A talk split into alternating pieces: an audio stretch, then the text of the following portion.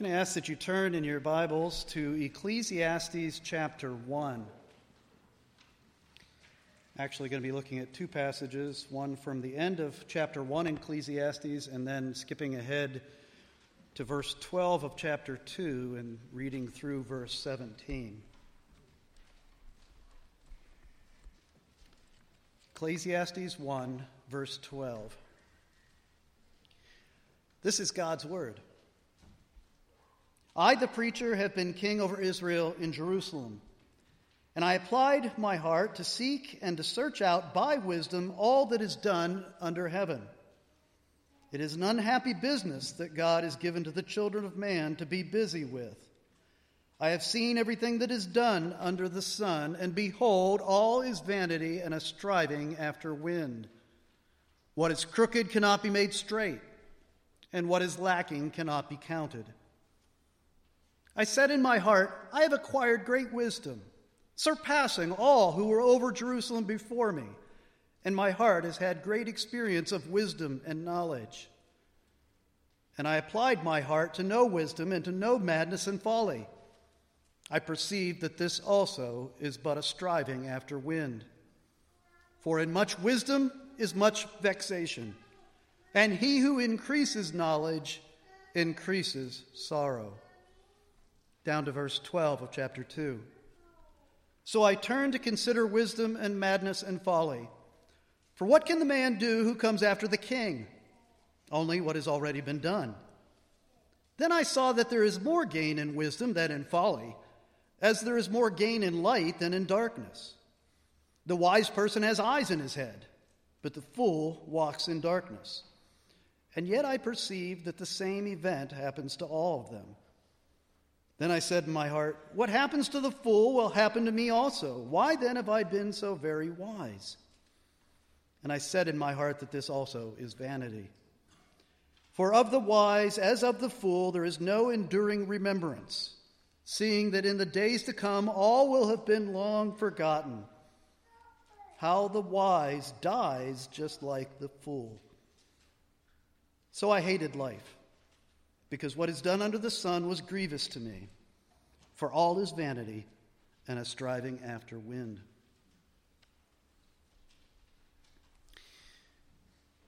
If you've seen it in the new Avengers movie, Tony Stark, who, of course, is not only a brilliant scientist and inventor, but he's also Iron Man, Tony Stark invents an artificial intelligence. He designs an artificial intelligence that he calls Ultron. And his purpose for Ultron is to become the great protector of the planet Earth, that it would be the ultimate in global defense. But predictably, after he creates Ultron, this artificial intelligence, as it looks at all the threats to the earth, it comes to the conclusion that human beings are the greatest threat to the earth and then proceeds to try to eliminate human beings. I say that's very predictable because there, that's, you, can you think of how many science fiction or adventure movies have that theme as part of the story? That mankind, in our great intellectual and technological advances, we create this artificial intelligence that becomes smarter than we are and then becomes our enemy that turns against us. That's such a common storyline in these types of movies. You think all the way back to the early 1980s in war games, where the computer tried to end the world because of, of the input, the, the looking at what uh, human beings had done to the world. Or go back to the late 60s with 2001 A Space Odyssey. HAL tried to destroy the people on the spaceship because they were the threat that it saw. This is such a common theme. It makes me wonder that there's something in human nature that understands that getting smarter and smarter and even creating things that are smarter than us is not the path to salvation. That somehow it results in destruction. There's something pessimistic in our nature that says that being smarter and wiser and more knowledgeable isn't the answer. Well, this isn't a new theme. It's been around a long time. The book of Ecclesiastes was written 3,000 years ago. And that's a very important message that the book of Ecclesiastes has for us. is that through knowledge, through being smart, through wisdom, we cannot find salvation. Not only can we not find salvation, we can't find even meaning and purpose in this life. As we talked about last week when we introduced the book, the main speaker, the center of the book, is kind of a literary figure. He's kind of an invention, so to speak, of the writer. And we don't know if the writer was Solomon or not. There's a good chance it was, but we can't be entirely sure. But the person who speaks in the main part of the book is, is you know, we, in Hebrew, his name is Koholeth. It's what's translated in the English translation is to preacher or teacher. But as I said last week, I can't, as you can tell, I can't pronounce Koholeth very well, so I'm going to keep calling him Professor Q. He's a teacher who presents a view of reality that is important to understand, although it's not the whole truth. Professor Q's perspective is described in verse 13. He says, I applied my heart to seek and to search out by wisdom all that is done under heaven. In other words, Professor Q set out on a comprehensive, exhaustive search of reality, but he puts a qualification on it. He puts a limitation on his search. He says he's only going to look under heaven, or the phrase that we saw last week, and we'll see many other times in Ecclesiastes, under the sun. He's only going to allow for what he's able to observe under the sun, and he's going to try to seek meaning and purpose in what he finds. He devotes himself to the task. He says he applied his heart, and that's another way of saying he, he, he gave it his all. He's all in on this task. He gave all of his effort, all of his energy, all of his mental cap- capacity to this search, and he's leaving no stone unturned. What he's describing here in verse 13 is a focused, diligent, disciplined, long term investigation into every part of creation and aspect of life. And he says in verse 12 that he is king over Israel and Jerusalem. Now, of course, if it is Solomon, that makes sense. It may be a later Davidic king. Again, this is something scholars wrestle with as to who is actually the author. But obviously, he's a Davidic king, he's a king on the throne. And so, as he sets about to pour all of himself and all of his resources into this search, realize that this is a royal endeavor. In other words, he has all the wealth of his vast kingdom and all the authority to do whatever he pleases within that kingdom to pursue this search. So, this is research that does not lack funding in any way. He has what he needs to do this exhaustively. And if it is Solomon, then verse 16 of chapter 1 makes a lot of sense. He says, I said in my heart, I have acquired great wisdom, surpassing all who were over Jerusalem before me. And my heart has had great experience of wisdom and knowledge. Now, that's a boast, but it's, if it's Solomon, it's not an idle boast because we know that God gave him exceptional wisdom. Matter of fact, God says to him in 1 Kings chapter 3, verse 12, I give you a wise and discerning mind, so that none like you has been before you, and none like you shall arise after you. The wisest man ever has all the resources of the kingdom and and, and all of the authority to pursue whatever he wants to pursue, and that's the kind of search that we have before us. Matter of fact, in verse 12 of chapter 2, he says, You notice, for what can man do who comes after the king? Only what has already been done. In other words, he's not worried about somebody coming along after him and finding out something he couldn't find. He's really confident that he's got the final word here. That this is the ultimate expert on the topic of where you're going to find meaning, and he's going to pursue it by wisdom. And his first part of the search, he's going to get into other aspects of life later, but the first part of the search is to delve into wisdom itself. Of course it is. That's what Solomon valued most.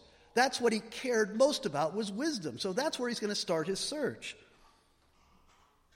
Now, wisdom, when we talk about wisdom, and this is probably not news to any of you, but wisdom is not the same as knowledge. Wisdom begins as knowledge. You learn data, facts about the world around you. But wisdom is actually the ability to take that knowledge and apply it well to life. And so you can see that you can have a lot of knowledge, but not a lot of wisdom. You can't have wisdom without knowledge, but you, can ha- but you can't have wisdom. You, wait, how do I say that? You, you can have wisdom with knowledge, you, you can have knowledge without wisdom. Um, anyway, you know where I'm going with that. The idea is that you take what you know and you apply well. And the more knowledge you have, therefore, the more and more widely you can, you can apply it.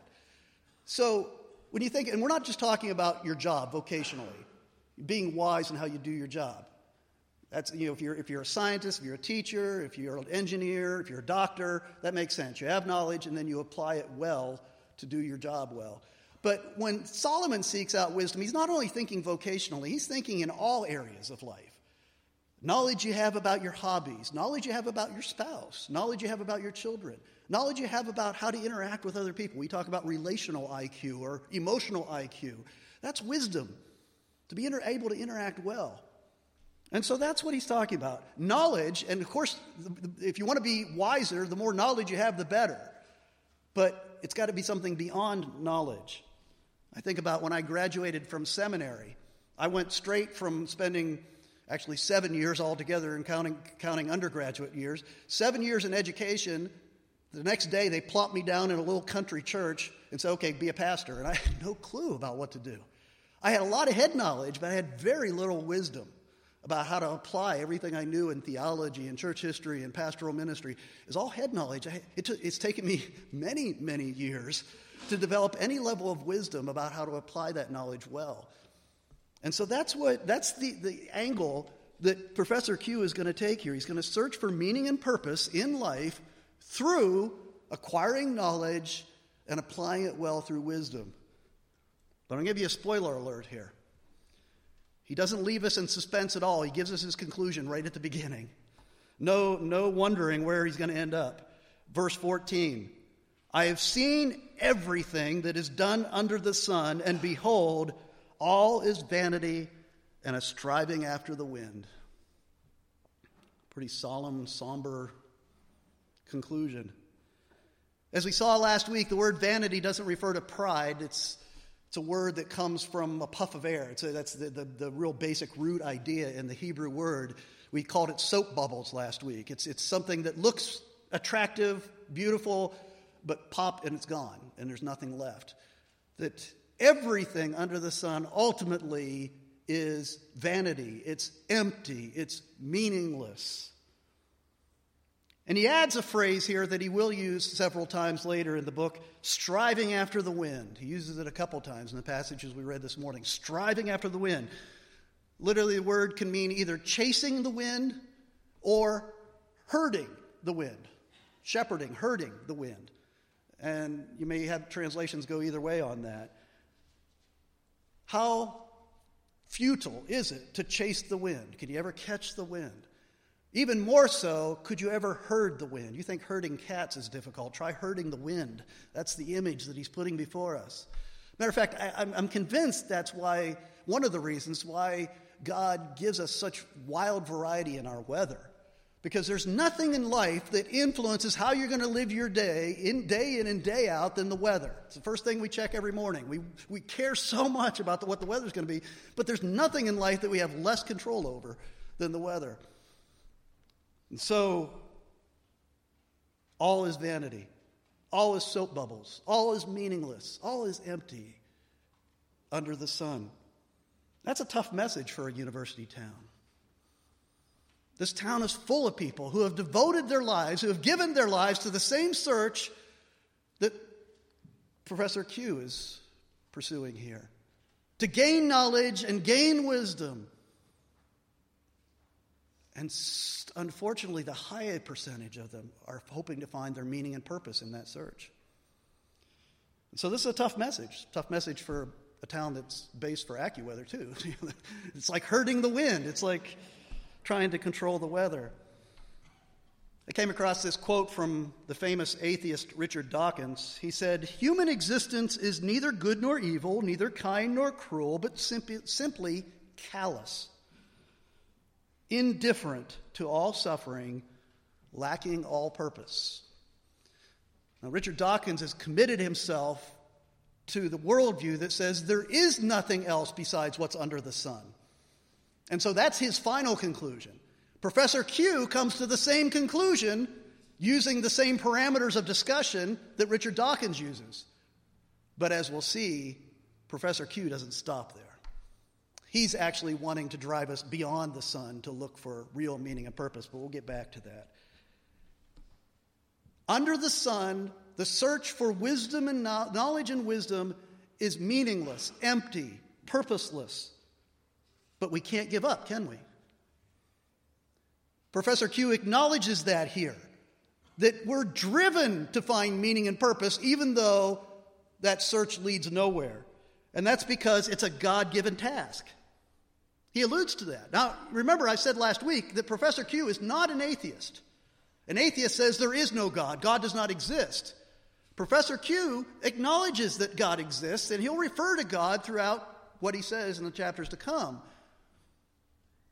But the God, in, because Professor Q has wanted to start with this limited worldview that says that what's under the sun is all that's real, that's all that's all that we're going to consider. Therefore, God is above the sun, he's outside of that realm. So the God that he in, in this scenario he's painting for us is distant, he's uninvolved, he's not interacting among the affairs of men. And so he does believe in a creator God, but a God who's not interacting with us. But this God has made us in his image. We are different than the animals. We are different from all the other creatures that God has made because we are in his image. And because we are in his image, we need to find meaning and purpose in life. Unlike the animals, we're not content just to get up and eat and drink and play and work and survive. That's not good enough for us. You ever hung around with a four year old? What's a four year old's favorite question? Why? it's amazing how everybody knows. Why? You hit that age and you say to the kid, It's going to rain today, and the kid says, Why? You know? Say, The stars are far away from us up there in the heavens. Why? You've got to take a bath before you go to bed. Why? There's an instinct deep within us to understand why everything about us is what we observe to be true. It's because we're made in the image of God. Animals don't have that drive. Verse 13, though, describes this quest for knowledge and wisdom in an interesting way. This is chapter 1, verse 13. It's an unhappy business that God has given to the children of man. An unhappy business. Matter of fact, I think that English translation is greatly watered down. The, the Hebrew word in the original is used in other places to translate evil. It's an evil task. It's an evil business. Now, of course, he's talking about something God did, so it's not, he's not saying morally evil. He's just trying to get the message across this is a grievous task that God has placed upon the shoulders of man. This search for meaning and purpose through knowledge and wisdom. It's given to children man to be busy with, he said. That's not very good. I'm always surprised the English translation gets away with leaving the infinitive or you know the preposition at the end of the sentence there. But but I like the way it puts it because I think it gets the idea across as we talk about busy work. Don't you hate the parts of life that feel like busy work? I mean, I think every teenager feels like all homework is busy work. It, you know, it's not relevant to my life. And if you're in the military, I've heard stories in the military where to teach just the, this concept of authority, they'll tell uh, the, the, the, recruit to dig a hole and then fill the hole back in. You know, it's busy work. And, and, and what Professor Q is saying here is that if there's no meaning and purpose to the search for knowledge and wisdom, then it's busy work. It's just like that. It's like digging a hole and filling it back in. It has no ultimate meaning to it. That's not to say that wisdom has no value at all. You notice that? Over in chapter 2, look at verses 13 and 14. I'll read them for you again. Then I saw that there is more gain in wisdom than in folly, as there is more gain in light than in darkness. The wise person has eyes in his head, but the fool walks in darkness. So he is saying that there is some relative temporary benefit to wisdom. And he's comparing their wisdom, as he says, to foolishness. Foolishness is is either ignoring knowledge or acting against knowledge from observation. So he's saying there is benefit in wisdom. God, God created the world, He created the world to work in a certain way. There's design to the world. So if you work with the design, life is going to be better for you. If you follow what God designed marriage to be, marriage will be better. That's true. If you ignore what God has designed marriage to be, life will be difficult. All of life is like that. There's a design, there's, there's, there's a creator behind everything. And so he's saying to pursue wisdom has that very temporary advantage to you. Your life here, while you're alive, will be better than if you ignore knowledge and you reject knowledge and wisdom. It's kind of like if you're in a dark place, it's better to have a flashlight than not have a flashlight. If you don't have a flashlight, you'll trip over things, you'll fall, you'll get hurt. So it's better to have a flashlight. God designed life. Life does have uh, some purpose to it in a temporary sense. And so he alludes to that, but it's only temporary. That's because he wants to, in a moment here, get into the fact that the problem with wisdom isn't with wisdom itself. Wisdom does have that relative value. But the problem with wisdom lies within us. You know, those supercomputers, the genocidal supercomputers that tried to wipe us out of existence, we are the problem. They were right about that. We are the problem. It's the curse, the curse that God placed on the earth because of the fall. When man committed sin, when man rejected God and turned his back on God and chose to exalt himself instead of God. In verse 15, it alludes to it in a poetic verse there. Says, What is crooked cannot be made straight, and what is lacking cannot be counted. That's the curse. The world is crooked. The world is twisted. The world is broken. The world is not what it was intended to be. And not everything is in the world that was supposed to be here. There are things lacking. There's things that are inadequate in the world because of the curse, because of the fall. The ground produces thorns and thistles. We work with sweat and toil. We have pain and suffering. We have conflict. We have frustration. As we saw last week in Romans 8, Paul says the creation was subjected to futility not willingly, but because of him who subjected it. It's because of the curse that we can't find satisfaction in this world. And the part of the curse that is most devastating, the part of the curse that makes sure that all knowledge and all wisdom ultimately is meaningless, is death. That's the focus of the curse. You are dust, and to dust you shall return, God said to Adam. And that's what Professor Q refers to over in verse 14. It says, The same event happens to all of them, both the foolish and the wise. Then I said in my heart, What happens to the fool will happen to me also. Why then have I been so very wise? And I said in my heart that this also is vanity. For if the wise, for of the wise as of the fool there is no enduring remembrance, seeing that in the days to come all will have been long forgotten, how the wise dies just like the fool. It's really troubling to Professor Q that the wisest people die, have the same end as the most foolish people.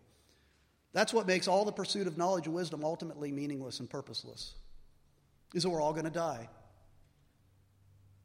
Einstein is dead, so is Hitler. What value is there, ultimately, in pursuing knowledge and wisdom? You can live your life wisely according to God's design. You can invest your resources wisely according to God's design, but in the end, you're all going to die. Woody Allen once said, I don't want to attain immortality through my work in movies. I want to attain immortality by not dying. A lot of wisdom in that statement. Because that really, that's all that's important. Death makes all things meaningless and purposeless. And that's why we come to the conclusion of this exhaustive, comprehensive search of Professor Q. He, gives the, the conclusion twice. First, in verse 18, he says, For in much wisdom is much vexation, and he who increases knowledge increases sorrow. And then in chapter 2, verse 17, he says, So I hated life.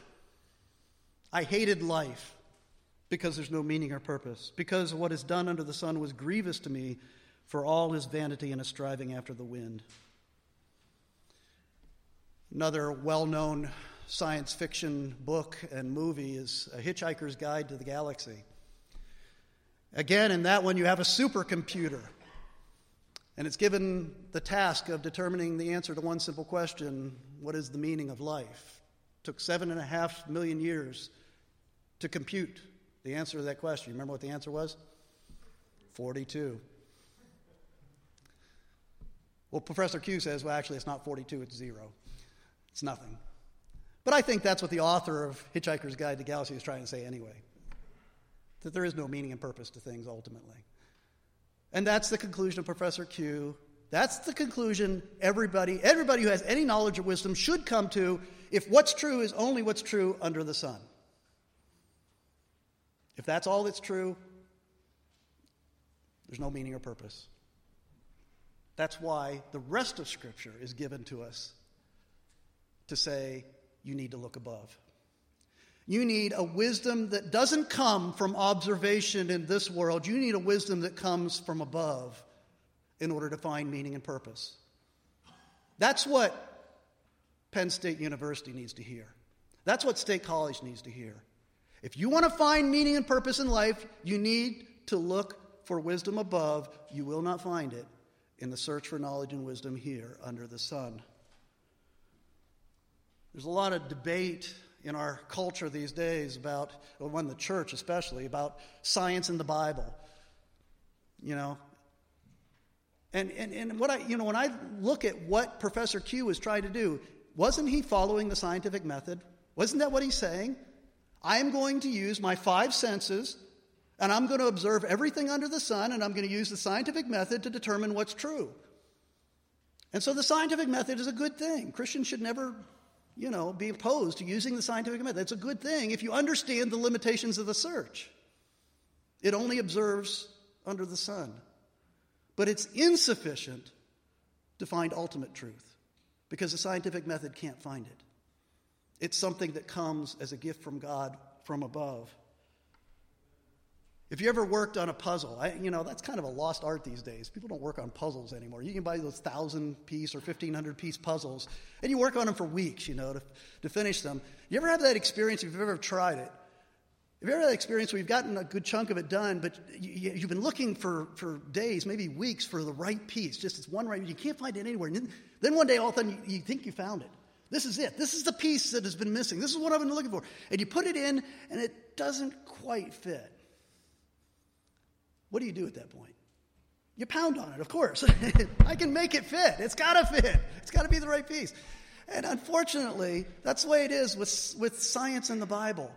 You know, if you're coming from the scientific perspective and you want the Bible to be true, you'll take the Bible and you think you've got it's all figured out from the scientific method, from science.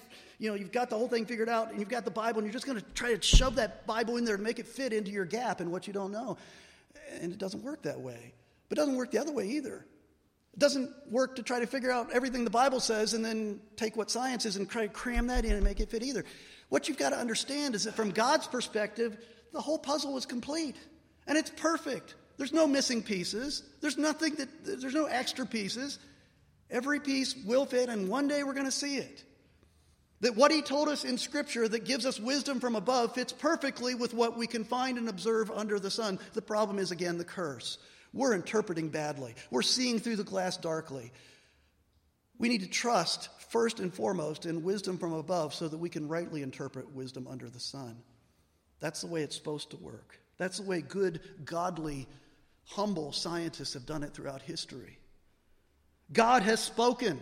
That's what the rest of Scripture tells us. God has spoken. Praise God, He has spoken. Because if God hadn't spoken, we're lost in that darkness under the sun. Psalm 40, verse 8 The grass withers, the flower fades, but the word of our God will stand forever. So you start there.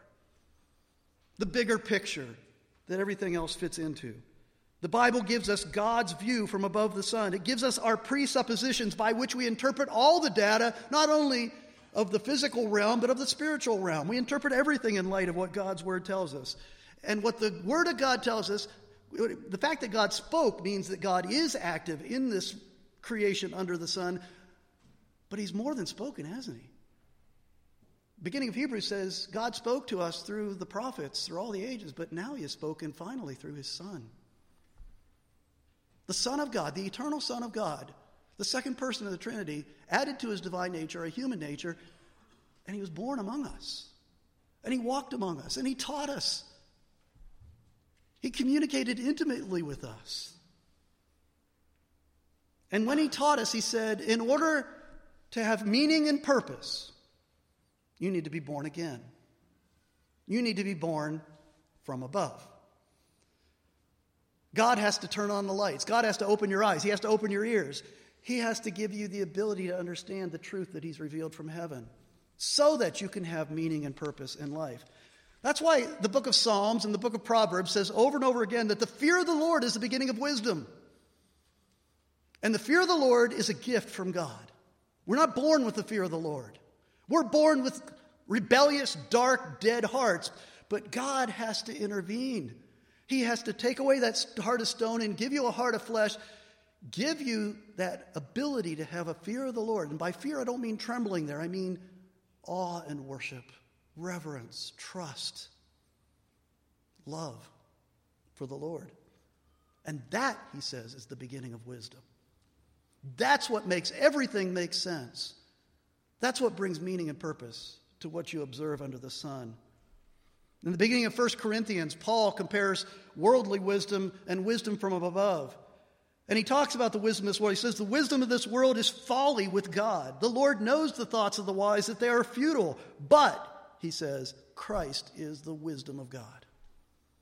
Christ didn't just bring wisdom to us, he is the wisdom of God. Matter of fact, in Colossians 2, verse 3, Paul says, In Christ are hidden all the treasures of wisdom and knowledge.